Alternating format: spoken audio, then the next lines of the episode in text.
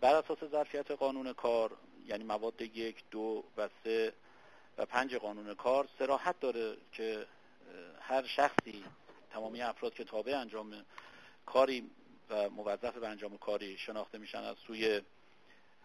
دیگری و به حساب دیگری کاری رو انجام میدن عملا در قبال انجام کار و مزدی که دریافت می‌کنن. خدمت ارز کنم که مشمول قانون کار هستند و امتیازات های مقرر در قانون کار هم طبیعتا مورد پوشش و حمایت از آن رو قرار میده. در خصوص خبرنگاران اصحاب رسانه هم همینطوره و در واقع قانون کار یه قانون عام برای تمام حقوق بگیران و انجام دهندگان کار تابع است و در خصوص هر دسته و گروه از افرادم که نیاز به تدوین قانون خاص و جداگانه نیست چون عام و شمول هستش. و اون دسته از اصحاب رسانه هم که خبرنگار نزدیک که به حساب دیگری به هر بخشی به هر حوزه‌ای چه سازمان های متولی کار رسانه‌ای و چه حوزه های نشریات و خدمت فرض کنم که ارتباطات مختلف موجود در حوزه رسانه تابع همین موضوع هستند ضمن اینکه در ارتباط با طرح شکایت و دعاوی که داشته باشن طبیعتا مراجع اختلاف ما در سطح کشور رسیه خودش رو انجام میدن بر اساس ظرفیت های موجودی که در قانون کار هستش و سرعتی که قانون کار داره و علل خصوص ماده دو قانون کار که سرعت داره که اونجا اشاره داره کارگر از لازم این قانون کسی که به هر عنوان در مقابل دریافت حق و سعی هم از مزد حقوق سهم سود و سایر مزایا به درخواست کارفرما کاری رو انجام میده. سوال دیگری که اشاره فرمودین لازم دارم ارز کنم خدمتتون که عمده شکایت واسطه در مرجع حل اختلافات در حضور بخش خبرنگاران عدم وجود قرارداد کاری فیما بین این دسته از عزیزان با حوزه خدمتگیرنده ای که باش کار رو انجام دادن چه حوزه نشریات و حوزه رسانه‌ای و سازمان هایی که به هر نحوی سرویس های خبری رو برقرار می‌کنن و کار می‌کنن به صورت پروژه‌ای. دوستان از ما قبل از هر چیزی من خواهشم این هستش که حتما انعقاد قرارداد و ثبت رابطه کاری رو به نحوی داشته باشن که در زمان اختلاف فیما بین ازان مراجع حل اختلاف ما نسبت به موضوع بتونن سرعت عمل بیشتر و بهتری داشته باشن در احقاق حقوق حقی ازان بر اساس قانون کار و ظرفیت های موجود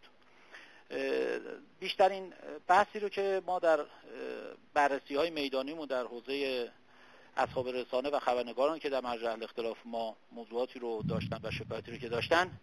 هم عدم رعایت حقوق دستمزد به میزان ساعت کار و زمانی بوده که از آن وقتشون گذاشتن.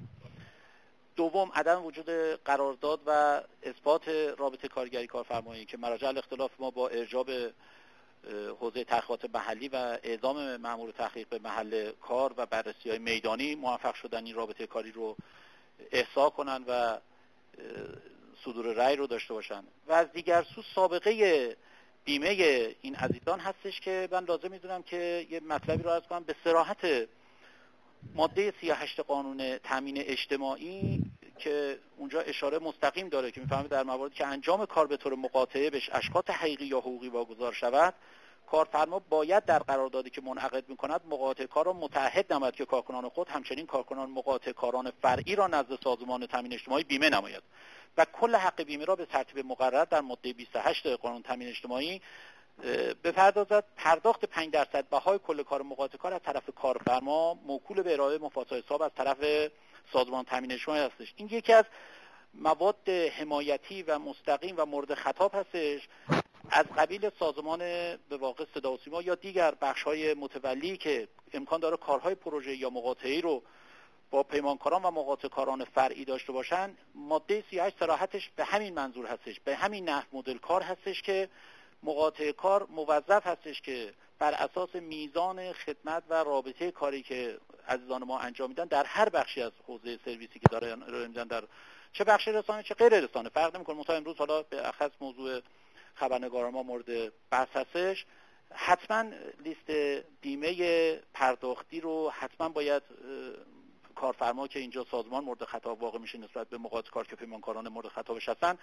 انجام بده و رعایت موضوع بشه. ضمن اینکه فارغ از بعد اگر چنانچه اون 5 درصد مبلغ کل قرارداد از سوی کارفرما که هر